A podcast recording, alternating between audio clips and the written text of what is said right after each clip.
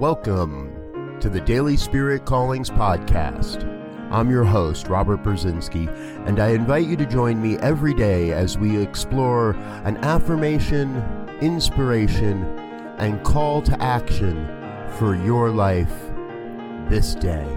And here is your Daily Spirit Calling for September 7th, 2020.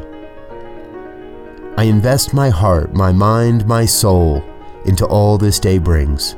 I express God in all my affairs.